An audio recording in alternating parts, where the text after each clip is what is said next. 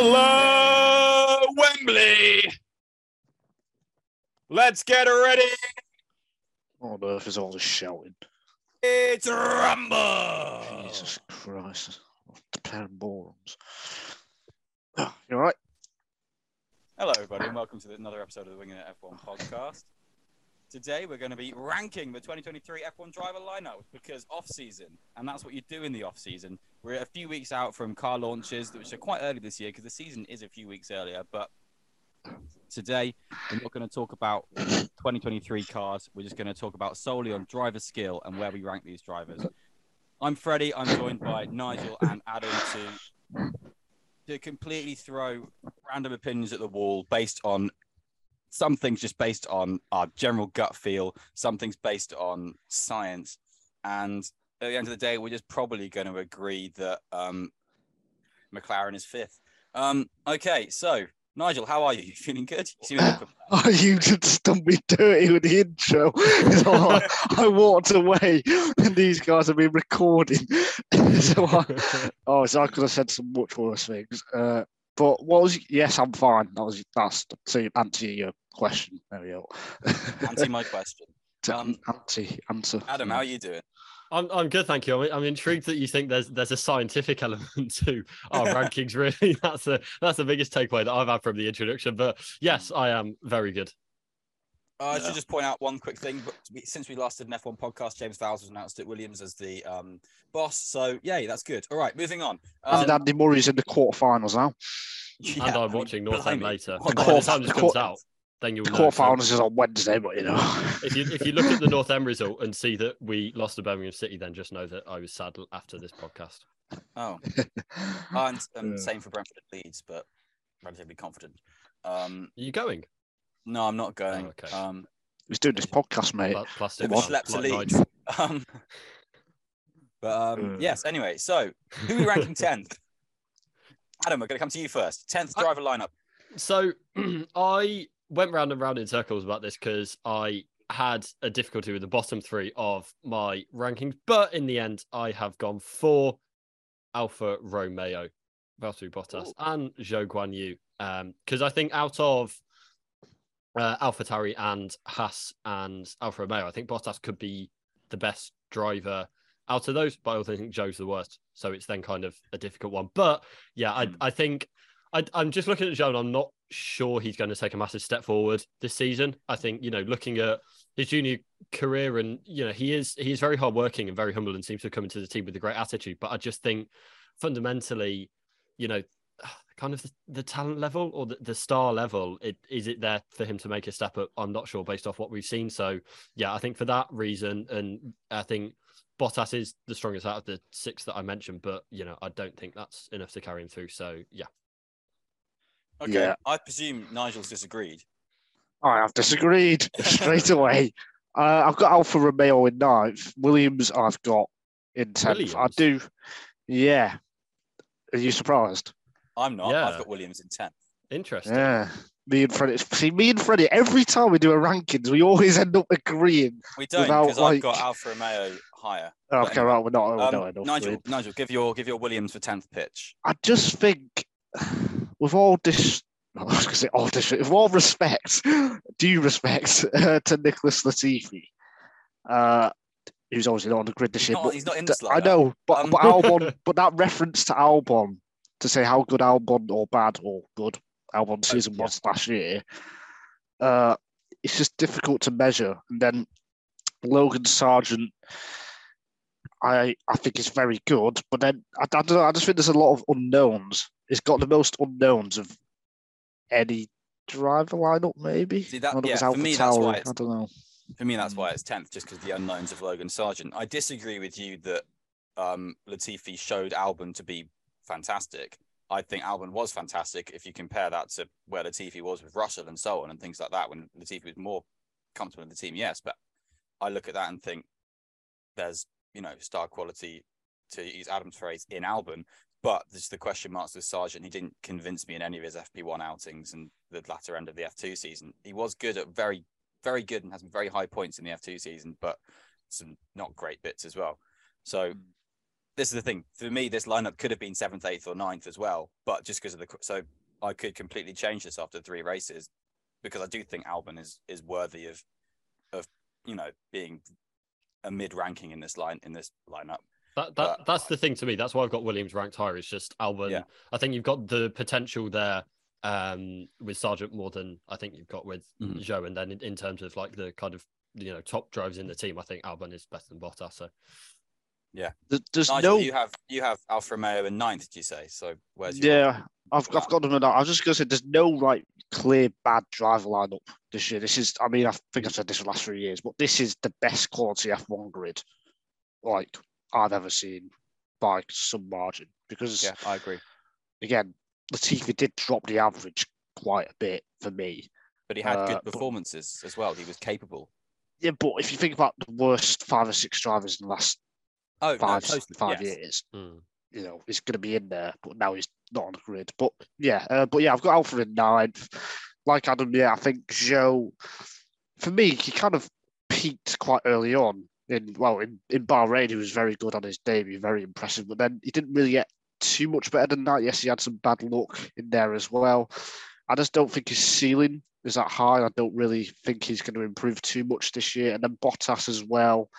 I still think he's got a problem uh, in the midfield because I don't think I think compared to other drivers, uh, he struggles to follow cars, and that's why at Mercedes he, for me, he had a racecraft problem, and that for, I think has kind of continued at Alfa. Uh, I think his speed is still pretty good, as we saw uh, uh, during his time at Mercedes against Hamilton, and he showed that last year at times. But I just think on Sundays, Bottas and Zhou is quite a weak driver lineup overall. Yeah, I, I clearly rank um, Zhou's season, season from last year very differently to you two. Um, when we Mm. get to Alfa Romeo for my ninth ranking, but it, it, it's Um, is it are, are we like I kind of did this as how I expect them to do this season. Yeah. So like Yeah, I, I'm- I think I I think, think- I think Zhou's last season was two. yeah for yeah. me. Um, so I, I'm uh, where I stand on these drivers now is where I expect them to be this season in a way because I don't really know where they're going to be in six months, and they could surprise me in the way that for me, I put Alfa Romeo in seventh. I'm going to jump way ahead for this Wow. because we're on the Alfa Romeo conversation. Because like you were saying, I, I, Adam, about Bottas, I think he is the best of that sort of bottom four teams driver. I think he can Mm. pull that Alfa Romeo to in qualifying to very good places, and he was actually, I think he was quite unlucky last year. And I think Zhou actually consistently seemed to make decent strides throughout the season. If, uh, from his starting point, yes, Bahrain, but Bahrain's a weird one because they have testing there. But from if you take it from sort of Saudi then up, it was upwards in my opinion. So, and I think for me, it's too early to question that glass ceiling. I think it does make sense to think, as you guys have, that he didn't show much year-on-year development through Formula Two. So it's a good Yeah. reason to assume he wouldn't show much year-on-year development in Formula One. But I'm giving him the benefit of the doubt because I thought he did good, made good strides last year. So I've put him there, and in ninth I've got Alpha Tauri. So Um, have I. Yeah, Adam, present Alpha Tauri then. Yeah, it they they were another one that I found it difficult to rank. So out of the out of the um the bottom, I think they may have them the most potential. Or kind of them and Williams are the one with the with the most potential. That we we could be sat here at the end of the year. You know, they had a down year last, year, but if they can, you know, bring bring a better car for this season, if Tsunoda can take a you know step forward and really stamp his authority on that seat, and if De Vries can make good on his potential and cut out on some of his errors, then you know they could be a really strong dry lineup and have you know a lot of potential after this season. But it's just that's a lot of unknowns at the moment. I think you've got a rookie coming in with a few question marks over him and Tsunoda who is yet to put it all together. So yeah, based off that, then I think the the kind of potential they've shown was enough to put them higher than um, Alfa Alfa Romeo, but those question marks prevent me putting them any higher than that. Yeah, I Mm. pretty much agree on that. Um, I I I agree. The potential is there again for them to be a very very solid lineup. It just completely depends. I think Tsunoda's got a really weird sort of lose lose year this year. Like either Yeah, either it's like oh well he beat a rookie or oh no he was beaten by a rookie. Like it's gonna. I hope I hope it's sort of the narrative there can can work pretty nicely, but I I don't have much confidence in that, and I think that can get to him. I, I've a bit more. To be honest, I do have a bit more confidence in De Vries just because of the way he applies. He's applied himself to every race series over the past four years, um, and that I think that could be very impressive. Um, I mean, and again, just- with, I- it's, sorry. it's just all hope at the moment. So with with De Vries, how how did he kind of take to Formula E in his first season? Because I know you know he won F two in his third season, but you know took kind of a while to. he was learning. I Right. I thought he was learning. I thought he really then, because that was the 2020 season. So, in it, to be fair, in his second race, he should have been on the podium if not for like a stupid penalty.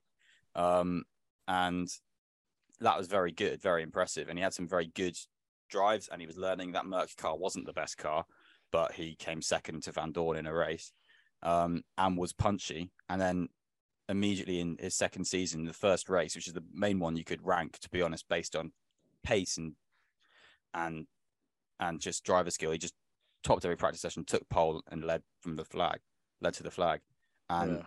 That for that season, that was the least random race, and he bossed it. But Yeah. then the next year he was worse. So it's kind of it's question marks. But I, I think he, I think he's got a lot of speed. Uh, it's just well, last year especially, he didn't show it consistently. And I, I think in F1, that is my one fear. Can he do it every single weekend? I think he's going to have some incredible moments where he gets into Q3 in a car that perhaps doesn't deserve to be there, or uh, gets a fifth or sixth place here and there. It's just whether he's got that consistency, which is very important in in, in uh, F1. Uh, but I, you know, I, I rate De Vries quite highly, and Tsunoda I've always been a big fan of over, over the last few years. So I've got them in, in eighth, not not that much higher than you two. Uh, Yeah, no, I think that's but, very yeah, fair. yeah. I mean the, the bottom, well, the bottom three or four be- teams are re- really, really close. It's like it's like 0.1 gap between Yeah. seven to ten for me because Yeah, like I was saying about um I think we can guess my eighth team is Haas, but um with the the Bottas and Zhou, it's kind of like yeah, Zhou is in the ninth best team lineup as a driver kind of normally, but Bottas is higher than that, so it sort of pulls it up. And Mm. Albon doesn't quite pull it up as high as Bottas does because Sargeant's lower. Magnussen and Hulkenberg are, uh, you know, both reliable at best they can be, so they're kind of that kind of gives them a, some kudos. And Tsunoda and De Vries, De Vries could be up there with Bottas for me, and so could Tsunoda, but they're not at the moment. So they're they're where Zhou a little bit around there. So it kind of that's my my complicated thought process for seven, No. eight, nine, and ten. That that's that's kind of how I approached it as well. Generally, is you know look at I guess the the best driver in the team and their gap to a another other team, and then see if that gap is made up by the second driver. So, um, so yeah, I think for um, but that's kind of that's why I just have Williams a bit higher. I think you know, I, I mean, especially compared to Alfa Romeo, I think Albon has the edge over Bottas, and like, yeah, I mean, you know, it'll be difficult again because you know, like you said with De Vries and Tsunoda, then there's also that benchmark question of Sargeant compared to Albon, so he's almost in a lose lose situation again, but can only go out and do his best, and he does have a contract um, for another year at least. So, um, but yeah, I, I think for Albon, there's he has that edge over kind of any of the other first drivers in this little pack, but then. I think, especially compared to um, to Zhou, I think Sargeant does have that potential that you know it might be a learning year, but I think there is that possibility that he can have that step forward. So that's why I've gone a bit higher. And I've got Williams in seventh. Very nice. seventh. Seventh. That is high. No, no, sorry, eighth, eighth. I forgot which one we were on. I'm sorry. Okay. Nigel, who did you have seventh then?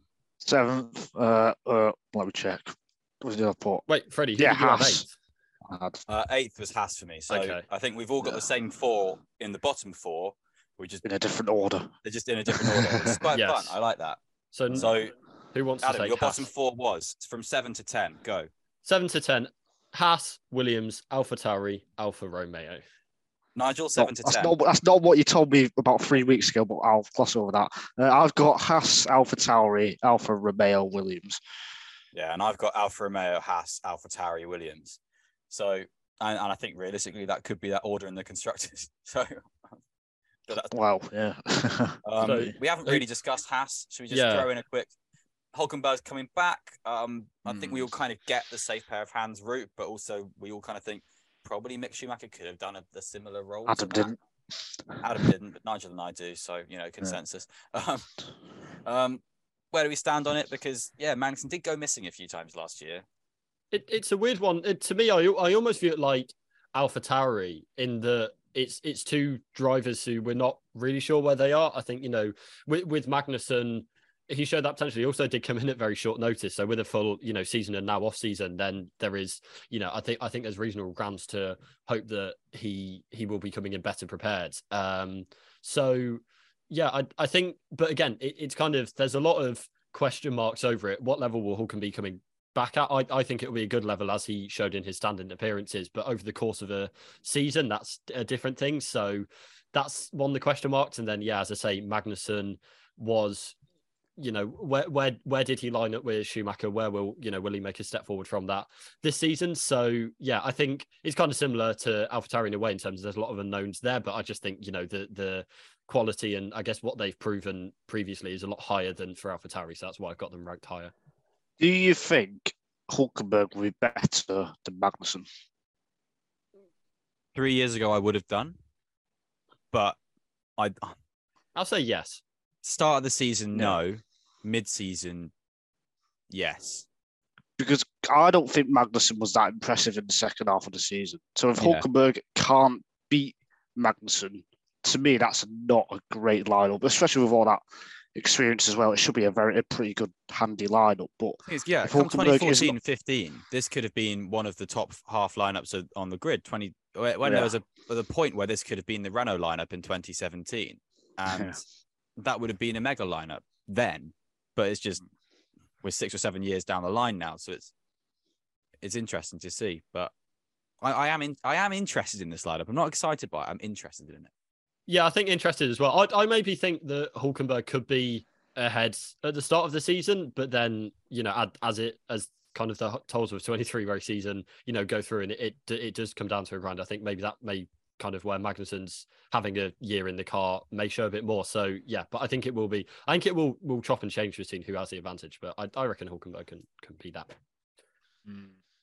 yeah, And Yeah. in, Uh, it, it, it could do. It, it it it really could do. We don't really know because, like you say, there's a, there's a question mark about Hulkenberg in full time competition. He hasn't done a full series in anything since he left Formula One. He's just he's tested a few things, but the most re- regular racing for him has been stand-in performances in Formula One. So that that makes it gives it a level of um just odd, frankly. Odd. It's quite it's it's quite a nice sort of it's the kind of lineup you would be okay with happening for a mid-tier team in the 90s, but, but I, they would I just sign still a driver who's not been in Formula One for 10 years. I still find it really strange how impressive Hulkenberg was on those one-off appearances because you kind of think if he can do that, then what is he going what's he going to be like over a normal regular season full-time drive? But then we've seen that during his time in F1 over the last ten years, and he was wasn't exactly a special, amazing driver, was he? So it does kind of make you But think if- you if can't just can- jump into a car and do well. Like, like De Vries proved as well. It's very strange that. was. I do feel 20, 30, 40 years ago, that wasn't possible. It's almost like it's too easy to jump in. I mean, yes, you get lots of sim practice now. It's always too too easy to jump in and do well. But almost, I, I counter that with level.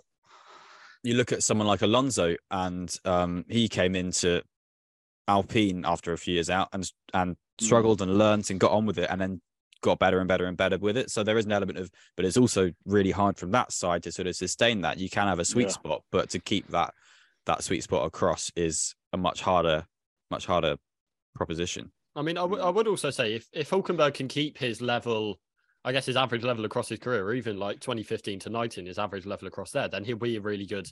Um, you know, it would be really good. He'll probably beat Magnussen, and that you know that would put Haas comfortably sixth in terms of the the line of quality. So yeah, Yeah, I think that's very fair. Um, moving on to sixth, this is sort of for me the next sort of fractional um divide, the sort of mid mid level. You've got the sort of B, A, and A star class for me, Yeah. and this is the A class, and I'm a bit kind of like sort of the six five four. And I don't, I'm still questioning where I'm leveling on this, but I think I'm gonna go sixth with purely because of. Ugh, I'm, I'm going to go with Nigel to tell me his, so I don't have to say. uh, I'm not going to tell you, but no, I am. It's, I've gone for Alpine. I think Gasly and Ocon is not as strong as let's say Aston Martin's lineup, who's who I've got fifth. I think Alonso and Stroll. Alonso is better than Ocon, and I think Ocon and Gasly are at a similar level. And I think Stroll is not worse enough compared to Ocon and Gasly than the gap between Alonso and those two Alpine drivers. I, Yeah, I makes think the sense. complete. Get you. I think the complete opposite. I think the gap the gap Oh, from come on. Ocon Ocon or Gasly versus the gap to Stroll. I think there's um sorry Ocon or Gasly to Alonso versus the second to to Stroll. I think that is bigger. Um so yeah, I think they're kind of I guess composite quality over the two um outweighs that. Alonso was much better than Ocon last year, and Gasly and Ocon are at a pretty similar level. But but like they are both much better than Stroll as well. So I don't think so. I think Stroll is quite effective off. as a race driver, actually, and I think he's proved quite. He, he, particularly, you look at his his last race in Abu Dhabi, he was the one fighting to get Alfa Alfa, Alfa Romeo behind them in the constructors better, really, and he had some very good sort of rear to rear to points kind of performances throughout the mid the mid season last year. It- It'd be a tenth place or a ninth place, but you'd go from a lowly qualifying position and plug away and be pretty decent at it. And I think you do have that. Just gives Stroll. It does give Stroll an, an element of an edge. I think. Yeah, there are question marks about Stroll's highest ceiling. Um, and he's had long enough to prove that he can improve to that ceiling, and it's not really, not really done very often but still his his natural level in my opinion is quite effective um that's why it's really hard for me here to make If, if you here. look at the way people were praising Vettel, oh my word, he he shouldn't be retiring. Look how good he is. He, why he's in his final right, season. Nigel, Stroll, Stroll wasn't that. wasn't that far behind. Like it's not so. People should be praising Stroll as well, really. So but that's the thing Yeah. that's the thing it, it- there is an element of that then to then go to where adam was saying and sort of say well how much better is alonso at this point in his career than Much vettel better. was so much better. so then we do have to sort of ask question marks about where vettel was last year Uh, so you know, and, and the Rather Aston was an improved car at the end of the season as well. Or you know, there's kind of that that comes into it as well. Yeah. Like you know, it's the the Yeah, but everyone was praising there. Vettel. Everyone was praising Vettel, weren't they? Great um so, so if everyone, if everyone's praising him, he must, he must be doing well. well i just did praise stroll so Yeah, yeah, yeah. True. um i don't know what you're shouting at so who, who have you got for six? At one point I had McLaren because because for the same reasons that were question marking De Vries, I kind of got to use that argument on Piastri, but I don't want to because I do. If we're talking about a ceiling thing, I think a Norris pulls that to one of the top drivers in Formula One, in my opinion, and Piastri I think has got a higher ceiling than Stroll, Ocon, and Gasly. Um, and this is where I'm thinking of an element of the the Alonso of it all. Fantastic driver, but also sort of not a team player. Yeah. So, very me, that that's a mark down. And I know you can you can shake your head at that, Nigel, but you live in 1924. So where if you weren't where if you weren't a team player, it was seen as the best thing in the world. But I think you kind of have to be a bit in modern Formula One, and that's one of the reasons why um there was a, a disaster at the end of Alpine last year. Ocon's not a team player either. Great, that I can criticize him as well. Um, um you just you helped that. I'm Um, just saying. I'm just saying. It's not. It's not just Alonso. They're both. So I'm thinking, I'm thinking Alpine sixth, Aston Martin fifth, that's the spirit. There we go. He's McLaren gone, he's fourth. gone with my. He's gone with. He's got exactly what I've gone for. But I'm really go. Adam. tempted to, I'm really tempted to put No, no, let's Aston move on Martin quickly. and Alpine tied. You can't, can't do that, Freddie. Come on. Well, I can. I'm hosting this today, so I think I might put a joint fifth for Alpine and Aston Martin. joint fifth. Are we allowing that, Adam? A joint fifth? Um, Say Yes. no. Yes. Okay. yeah. Ah. It's, an it's an improvement on where it would have been for me previously. But I do think, I, do just think, I do think if you put Ocon or Gasly in Stroll's position, it's a higher lineup. But I do think uh, an Ocon and a Gasly outweighs a Stroll, but an Alonso outweighs an Ocon and a Gasly. Uh, a risk of having Exactly the same amount. Yes, point six. Point six, yeah, that was six tenths. But if you think about it on a grid, with those cars relatively equal, you'd put say say there's only a four car grid. You go first Alonso, yeah, yeah. second Gasly, third Ocon, fourth Stroll. And But the margin from is not the same, is it? well, from that, Alonso's leading it, and then the the middle is Alpine, Yeah. and Stroll's bringing up the rear, so that keeps it the same. So it's basically gone in between what me and Adam But have said, ba- yeah. basically. Basically, you, you Because really everyone is in between You think that. he's going to be like the that's standout driver fact. this season? Who, me? yeah. No, I don't. Oh, well done, Nigel! now. Congratulations on being the standout late. driver this season. Um, So I, I've jumped the gun and given you a fourth place there. I'm assuming you guys have got fourth for McLaren as well. yeah, yeah, we've all agreed with that. Yeah. Yeah, There, I there think we wasn't, all agreed. there wasn't kind Lando of too Norris much, is excellent. Yeah, there wasn't too much kind of debate in my head. I mean, in terms of you know, we've yet we we've talked we've talked on this podcast before about where Piastri will come in in terms of you know how how he'll settle into the McLaren with with um you know where where others have struggled before him, but we're yet to see that. I think just in terms of the talent level, what they've proven in in Norris's case in his F1 career and in Piastri's case in his junior Formula career, you know, this is uber talented and you know it's it's that kind of carries it up um Yeah. to the top. I'm still fascinated. Yeah, to it does make me feel like I should rank AlphaTauri a bit higher because I do rate De Vries's pre F1 career, maybe, but because I do feel a bit kind of guilty leaving De Vries in ninth with Piastri in fourth. So maybe I'll reflect on that. But um, that doesn't Piastri, you this. would say, is more talented than De Vries, though, wouldn't you, Piastri? Yeah. Oh, I would do, I would do, but then base it's it's a for a driver we haven't seen in Formula One compared to a driver who did do a one-off performance in Formula One, that was very good. Then it's you know, so maybe I'm going to put AlphaTauri in seventh. So anyway, while I just have an internal Too- too- crisis too on that, um, yeah, so shall we shall we recap our orders so far before we get to the top three? Well, what's it? Let's talk about Lando Norris a bit first because okay, actually, yeah, let's do that. um, while we're on McLaren, because it's very easy, easy to gloss over just the highs of his F1 career in a way that I think we all did last year until we got to our ranking where we, I thought just before like, oh, hang on a second, yeah, second Lando Norris. I mean, look at Nigel him. Um, but it was kind of like, yeah, actually, he is one of the most effective, one of the fastest drivers in Formula One at the moment, and it'd be interesting to see the coming seasons for him because I don't know about you, but there were definitely elements at this stage of his McLaren career for Lewis Hamilton that he was getting a bit yeah, hemmed in Mm. by that organization and where that team is, and I wouldn't be surprised to see Norris fishing around a bit this season. oh, yeah, I Especially with completely Seidel agree. leaving for Audi, Sauber Audi. I think that's something to Yeah. watch. Yeah, I mean, yeah, I, I would. Well, I, I, do, I think oh, go on.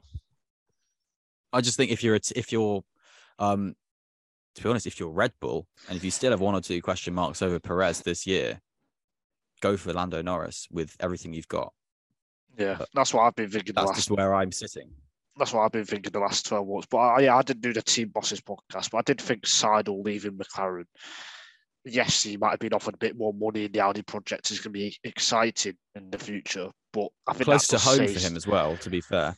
Yeah, but I, I think it does say something about McLaren that I don't think he thinks they can get to the top. And I mean, yes, they've got a wind tunnel coming finally this year, which has been a long time waiting.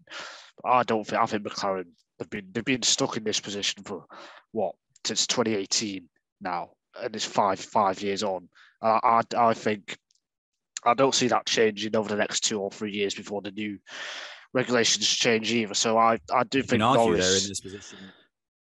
I, I, I do think Norris should move on if I was him, if, if he can, and Red Bull will be a fantastic choice. You can argue McLaren have been in this position since 2013, really. And Yeah. Well, no, they've they've been a stepped They've they've no, they've improved from you know the worst Alonso oh, years, and Yeah. yeah, yeah, they- but they- where they're they're not- able to improve to is the where we're saying. But sort of they've they- not they've been in this position back. since since 2013. Like Red Bull have been in like won the championships in 2013 and 22, but you wouldn't say they've been in the same position for the whole period. It's the same with McLaren. No, Like, no, I wouldn't. But I would say McLaren have been in. than they were 10 years ago, but not it's not. you know, they are on or they have been on. A, No, I'm not talking about on legitimate- one. constructors champions. I'm not talking about legitimate constructors championship position. I'm just sort of saying from a technical No, future just mean as a mindset team- position of where that team is. Yeah, I think they've been in a lot I'm- worse I- position in well, Alonso and Honda and Renault and all of that debacle was going on. Yeah, I, I, I think, but I think for the most part, with it is revisionist what I'm saying now, but I have that luxury. Um, is that there? When you look back at it, you can kind of think, and all through that, there doesn't really seem to be a way beyond fourth, Mm. apart from when Ferrari were bad, and that's that's kind of where I'm where I'm leaning with that. That I'm not. It's, it's a broad. I'm not saying that they're in the same position as in like they're not they're fifth um whatever No, I'm not. but, But, I i'm just saying the the outlook for them has been a lot worse in the last ten years than it is now. At points in the last ten years than it is now. okay um still that supports the the reason that we think norris should go out um that it's kind of like it doesn't it's, it's still not a it doesn't feel like there's a long a short term even long term kind of route forward with it because the same thing they've been doing for the past few years just hasn't elevated the team at all. Arguably it's it's it's hit a stagnation. Uh, uh, and it seems to always have been hitting said stagnation in my opinion now. So it's just a case of of looking around. I think norris has a contract to what 2024 he has a long-term deal that was I think it's five. I think it's five. right so it's, it's going to be it's going to be hard but i do think I, I he's proven he's got a fantastic management structure that's how much everyone knew about lando norris before he was in formula one when he was about 15 16 he, they, they know how to sell lando and they know how to maneuver around and he was always in good positions with that and that's how he got into mclaren so he can use that to get out of mclaren I agree. Yeah. I, I, I Yeah. think Red Bull in 2024, 2025 is a very good choice, and I can see that happening. No, it, it might be and something i think for our, the way he's Oh, it, it might be something for our McLaren season uh, launch preview episode to talk about like where what McLaren have to do for you know to kind of show off uh, show Yeah. Norris this season. You know what what do they have to be proving and what can they do to keep him? Yeah, I think that's Planning. that's a very good topic. We can put a pin in it for now. And who knows, maybe because off season is off season, we might do a where's Formula One in 10 years kind of time Oh. Um, conversation. Maybe maybe five because prob- 10's a bit far. Probably won't like- be watching in 10 years. Here's an eight-year-old Carter. Let's let's back him. Um, but yes, Nigel, you wanted to do a recap four to ten. Yes. Uh, recap I've, all of us.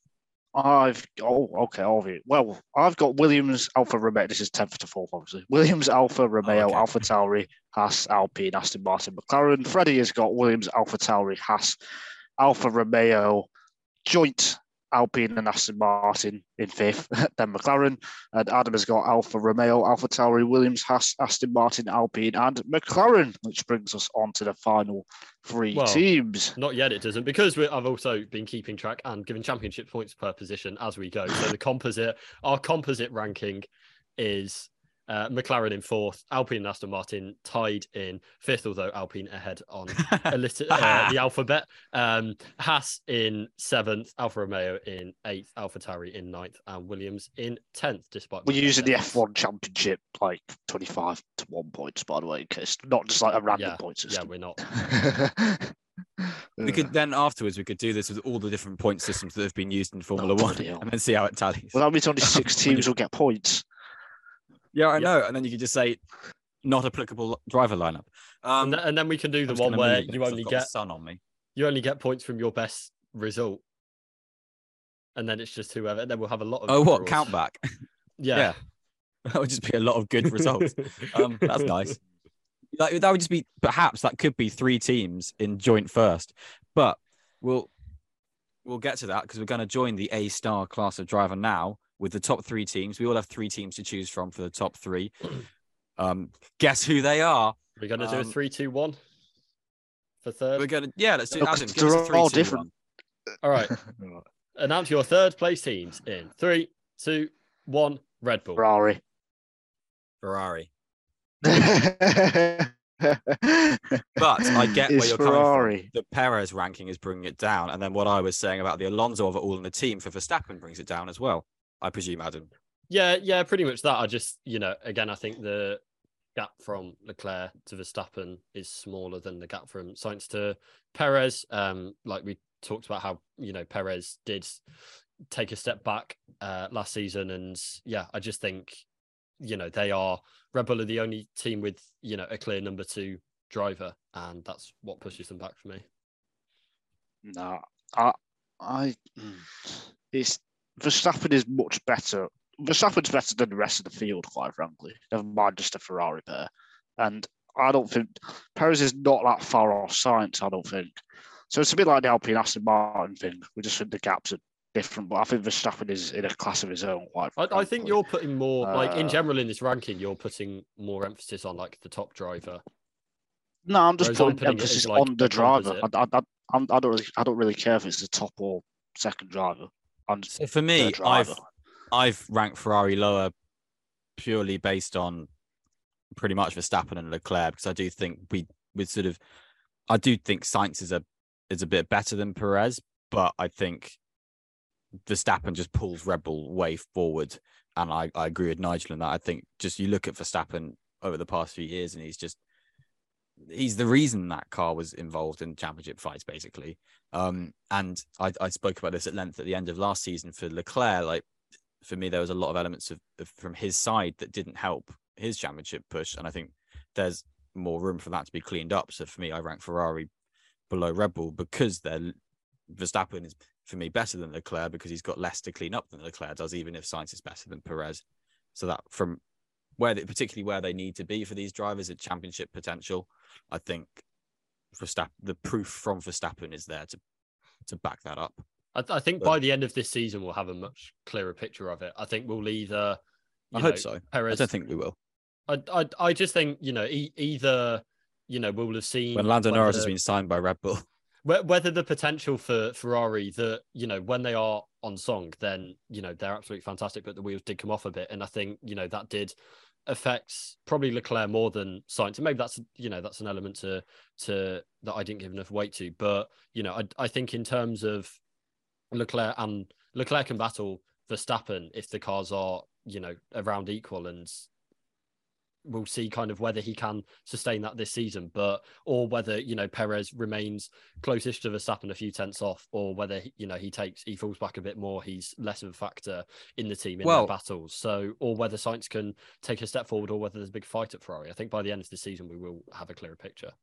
Perez's gap to Verstappen last year was bigger than Ricciardo's gap to Norris. Yeah, Um, but Sainz's gap to Leclerc was, you know, much closer than that. So I do think, I do think there's an element of we could be underrating Sainz a bit here as well, though. So I do think well, there is a there is a alright. there is definitely a universe here for me where where Sainz is you know p- performance is yeah the, the the second best Ferrari driver, but not by much. And I think if we're looking at the 2023 season, I do think Sainz will be better this year because you know he did grind through a bit last year, and that definitely showed him being better at points um, in the latter half, in my opinion. So I do think that we could be looking at a better season for Sainz than Perez by a mile this year.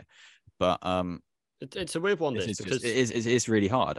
like if if if I was a team principal and I could pick a lineup to have, then I'd take the Red Bull lineup. But going I, off, I would I would to be honest, I think Verstappen and Sainz as a lineup would be cracking. well, no, but if, if I could pick the Red Bull lineup or the Ferrari lineup to have Okay. in my team, or if I was a could take over one of the teams, I'd take over the Red Bull one because of that's that's a good way to But- um just do the whole list really. But then, like, but then I guess that doesn't. That's not maybe talking about the strength of the lineup as a whole. It's the best chance they Yeah, have to win the top five drivers whatever. thing last year, you said Leclerc was third and Sainz was like sixth or seventh or eighth, and then you said Verstappen was first, and then Perez was sixth or seventh or eighth. So surely that means Sainz was ahead of Red Perez, was better. Yeah, but by two places. But then also where's the drop off between Sainz and Perez compared to like the amount of talented drivers we have at the very top of the grid? I don't know. There's a bigger drop off for Perez, in my opinion. But but Well, ah, this is- that, this that is- that's yeah, this is a sticking that's point. it. There's a sticking point for me is that but Verstappen pulls it up. But also, when that car suited Perez more, he got pole position in Saudi Arabia. He won in Monaco and things like that, and So- Singapore. Singapore. But that was more by people not being there. Um, but he held off the Ferrari. So Perez, there are there is there is an undervalue that we're throwing on Perez because of the way he reacts to that Red Bull car. Because that when that car has been good for him, it- he has been good. Like the start of last season, he, he could hold for Verstappen until they built that car to Verstappen more, developed it to Verstappen, which Red Bull have admitted to, and, and Perez has admitted to, and it's gone away from him. And so there were points where the car wasn't suiting Verstappen as well, and Perez was doing very, very well. So yeah, yeah, you have to you have to match the driver lineup to the team.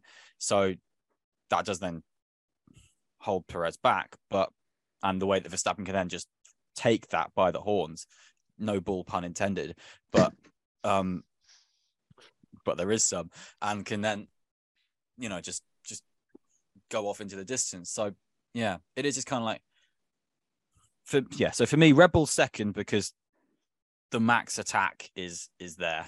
I can't wait till Adam tells us who's, who he's got as first because it might not be Mercedes. Adam, who have you got as second? Ferrari. See how? Oh God! No, that's exactly the opposite of what you said, Nigel. Um, yeah, like how can Ferrari? Ferrari didn't. Ferrari's not better than Mercedes. he's No, not they're said not. that. Ferrari He said Ferrari first. Oh, I thought he He said said Ferrari, Ferrari first. second. Oh, Well, that- I had a shock. Your head canon is um taking over there, Nigel. so have you got? like have a you fan both watching got? The Last Jedi.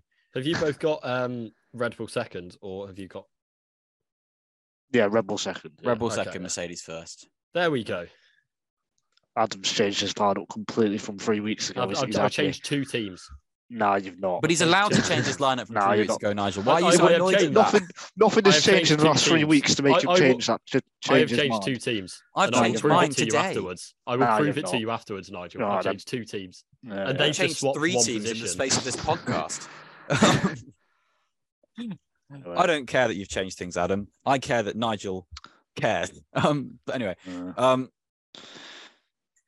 but anyway, yeah. First, Mercedes. Then all of us agree, but do we agree for the same reasons? Let's find out. Nigel, why have you put Mercedes first? And why Well, are you going to argue with Adam about it? they've got one of the greatest drivers in all time in Lewis Hamilton, and then Russell, I think, could be a future world champion. And I don't think any other team has that combination, do they? So I think it's quite a clear first. Not just the well, the only thing that could bring it down is they don't work together, but in terms of pure strength, pace, quality, talent, Hamilton and Russell, it's one of the strongest lineups we've seen this century in F1, not just this year, I think. Uh, they've kind of got two A-star drivers there for you, even though I do think Hamilton is a bit better. But I, yeah, there's no other team that has that quality. Uh, so yeah, it's easily first. Yeah, I think that stands up. Um, you just, and again, scientifically, stats don't lie. Um, Uh, you've got Lewis Hamilton just in that team, which just is exceptional, and George Russell hasn't been hasn't lost to a teammate ever in Formula One, so that's also very good. Um, oh yeah. it's fantastic. So, Adam, Adam, anything more to add on Mercedes being number one? It, it's just clear. Is this the only position we've agreed on? No, that and McLaren. So yeah, it, yeah. Like I think, yeah. it, Did we all put Haas eighth, or is that me making it up? no. Okay, Uh, no, you put I put Haas no, eighth. none of us. Yeah, you put uh, me and Nigel had it seventh. You had Oh, Alfa okay. Romeo. So yeah, um, yeah. I mean, just it, it is it is just clear you've got one of the greatest drivers, possibly the greatest ever, and then you've got Russell, who could very well be a future world champion, and you know stood up to him last season. So yeah, there's not there's there's like in terms of you know if you were kind of scoring them in in position on the grid and then adding that up, then there'd be no one close. Yeah. As a as a wider question, do we think our there's a problem that our lineups reflect so broadly the general competitive order of Formula One? Ooh, that's a good question. I don't think so because I think broadly it shows that the best drivers are in the best teams, you know, and then we've got Norris is kind of the outlier of that, and we're saying he might be at Red Bull. So I don't think so. We said we want him at Red Bull. Yeah, yeah. So yeah, Yeah, no, I- I think that's I think that's a good that's a good. I agree with that. Um, we've got to hold al- ourselves to account though, otherwise we're not a proper essay. There is also the argument though that like the car can kind of make you look better. I, obviously, I, I I mean I completely Or agree worse, with yeah, the li- completely. with- like with the lineups we've got. Yes, the three best teams do have the three best lineups, but we don't know how good an Ocon can be in a Ferrari. He could be much better than Sainz or whatever, for example. I think in F1 or in motorsport, it's very car specific. Like with Norris, for example, we've only ever seen him in a McLaren. When he joins Red Bull, he could just be like Albon and Gasly against Verstappen, and then we all kind of slate him for that. It's very, uh, I don't know, it's, it's so complex, F1. There's a million factors that have to come together. So, yeah, I think it's just a bit of a coincidence, really, that we got the three best teams and the three best lineups. But like Adam said, usually the best drivers get the best teams anyway, 90% I mean- of the time. Yeah, I, I don't think it's really a coincidence. I mean, like, you know, look at the way Ferrari like yanked Leclerc out of Sauber. You know, if you if you show that talent in a lower team down the grid, then you will get pulled up unless you know you're Norris. Where I think, Particularly if you're in their junior program. well, yeah, um, but but Well, you know, that, that's like- another thing. There's a lot of you know, there's there's that history of junior drivers, you know, going down low the grid, and then they do have that control. So yeah, I I I don't think it's yeah, I, I as I say, I think it's like broadly good for the sport that you've got most of the best drivers at the top of the grid competing for you know the the top prizes. Well, it's like Leclerc and Verstappen take their first seasons at Sauber and Toro Rosso. We wouldn't have put them in the top five, uh, like list of that year just, just because of the teams they were in. But if they did that in a Red Bull or a you know, Ferrari or whatever, we probably would because of the car they're in because they were getting get don't better Leclerc was very very good in his first season. Yeah, I wouldn't have put But like- Leclerc in the top five like, in so- right, In, But in then general, when he took all the most pole positions of anyone in 2019, I was putting him second Yeah. or something in my because of the ranking year. car. So, so Yeah, this is this is what kind of he's able to show himself. Yeah, this is this is the thing with F1. Like someone like Verstappen, he might have been or the best driver every single season the last eight seasons, but he's just not had the car to do it, and that's why we said Hamilton was. So But if he I, I do think if he car, was, then he would have been promoted. and he was promoted in the second Well- season. To be Well, fair, yeah, that's what I mean. Um, Like, but but that like if he was if he was being the best driver for that long in a junior team, he wouldn't be because someone would bring him up. Like but this is the thing. I think top there's, there's there's there's there's um what's there's points in both arguments that stand up, and I think there is a point of you know we can say wow look Verstappen's been promoted in his second season to the top line Red Bull team. He must be amazing. But also on that Spade weekend, we're all looking at going, can he do it? No, he can't.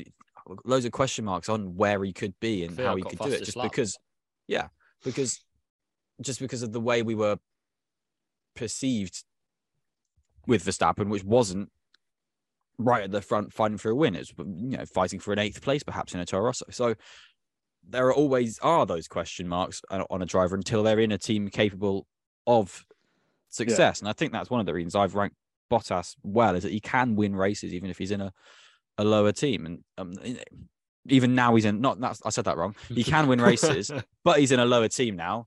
Yeah. But still, he's we, we know where he stands as a driver a lot more. That's what I'm trying to say. I, I muddled on words there, um, which isn't good for an audio. but the format. actual quality of the driver probably hasn't changed that much. Probably. no, it hasn't. S- But yet we rank him differently just because I- of the but car and team that he's in. I put him Well, yeah, you- because I thought yeah, he was very yeah. good. Um, so I mean, maybe- like it, kind of in general, what me and Adam have said, we've ranked him lower, probably just because of the team team he's in, really, because he, he's probably not changed that much in terms of performance from Mercedes. Yet we ranked him higher just because he was at Mercedes. I, I I think- think what we're saying is ignore us. I, But I, no, I, I think it's a different case for like Bottas, who, no disrespect, isn't a future world champion, and you know, it's like he's not.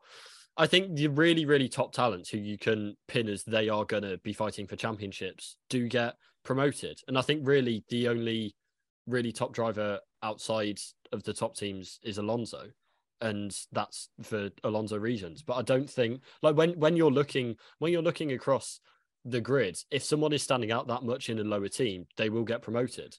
So I think it's like talent pools at the best teams because that's like how top sport works. I don't think it's like a coincidence, or I don't think it's a problem or anything like that. Yeah, but then when they get to that top team, surely from the first, like say Verstappen, for instance, from that first to second season, he hasn't suddenly jumped, has he? He's probably he's probably like gone up a bit in terms of his quality and performance, but he's not made a sudden jump, has he? But then we've gone from him saying he's the tenth best driver in 2015 to like third or fourth best driver. It does. It does change it. Being able to be in the window definitely changes it, but it also changes it for the worse. And there are elements of it in that you can then rank a driver worse based on how they react in a top team. And it- it you gets know, changed look at look at the way that was with window. Albon and Gasly and things like that. So there are sides of it that counter. Um, we are going in loops now, so I, I I do kind of think we we should probably curtail that part of the academic analysis of our podcast and move on to one maybe more interesting, fun, quick round off question. How many of these lineups do you think will be um, in the same position in our minds, or maybe even just completely different at the end of the season? Or do we none, think we will, nailed it? none of them will be different. Yeah, stubborn Nigel as ever. Adam, do you think I- you be? What are you open to being surprised or disappointed? Uh, yeah, I, I honestly, I reckon Mercedes. I expect will still be top come the end of the season. Um, outside of that, Could flux in flux. yeah, I mean, I mean, the problem, you know, like the three rookies, how they do will massively, you know, could or could Yeah. massively change it. Um, so that that kind of takes three of the teams out the way of me being confident. One of them we've literally got joint, so we can't have them the same at the end. Oh, I guess we can. That's maybe, Freddie's fault. But, but um, Thank you very much. Thank you. and- and yeah, I think again, like ha- Haas or Haas have also kind of in that rookie-ish position because there are a lot of unknowns about them. So yeah, I Yeah. I'd say Mad. I'd say two. Just you know, I reckon Mercedes and then one of the other nine might, but you know, I couldn't I, I couldn't begin to guess which. Yeah, and that's part that's part of what makes it kind of interesting. We have we have question marks, and it's nice to have question marks. It's nice to have six driver lineups that are entirely different to the last year, and you know that's that's fun. Who knows where the driver market will be come the end of 2023? That's a whole different question. I don't think we should go into that now because that would be way too much. Um, but if you disagree with us, let us know. If you agree with us, let us know. If you don't want to interact with with us, don't let us know. Let us know. Just, just interact with us in a nice, positive, happy way, and give us engagement. Give us, share us, tell your friends about us. Tell tell them where you can find the podcast, which is either on YouTube, on a podcast platform of your choice, on Twitter at Winging It F1. If you like Formula E, listen to our Formula E podcast that Nigel and I do. If you don't like Formula E, listen to our Formula E podcast that Nigel and I do, and just be vaguely confused. Um, you can find Nigel's work on Eurosport and on totalmotorsport.com. You can find Adam's work on totalmotorsport.com and on Feeder Series. They've dropped the F1 um, to be more inclusive to Feeder Series, which I thought as a phrase is fantastic. Um, and you can find my work on MSV social media channels, um, which is niche. Um, guys, any final thoughts on our top 10 drivers, top 10 driver lineups of Formula One? What? No, what? Oh, well, there's not going to be like an 11th. But anyway, I mean, there might be. that's true. Oh. Maybe If Sergei Sorokin changes, will get so- a one off. Yeah, or some lineups change, then technically it's a new lineup, so you have to put it back. Although then, because it's the same team. I don't know. No final thoughts other than ha, Nigel. Ha, ha, ha. Nigel, what are your final thoughts? Do you have Oh. any thoughts ever? Uh, I don't have. Yes, I have many thoughts. Yeah. Do you have Do thoughts you? on finality? hadn't. Uh, no, Oh, Okay. Well, anyway, everyone go and support Andy Murray. And he's lost. Has he? Oh. oh well. Oh Andy. don't go and support Andy Murray. Oh well. Yeah. On Oh, that sad note of live sport, um, come back next time for a Winging It podcast. Thank you very much. Goodbye. Goodbye.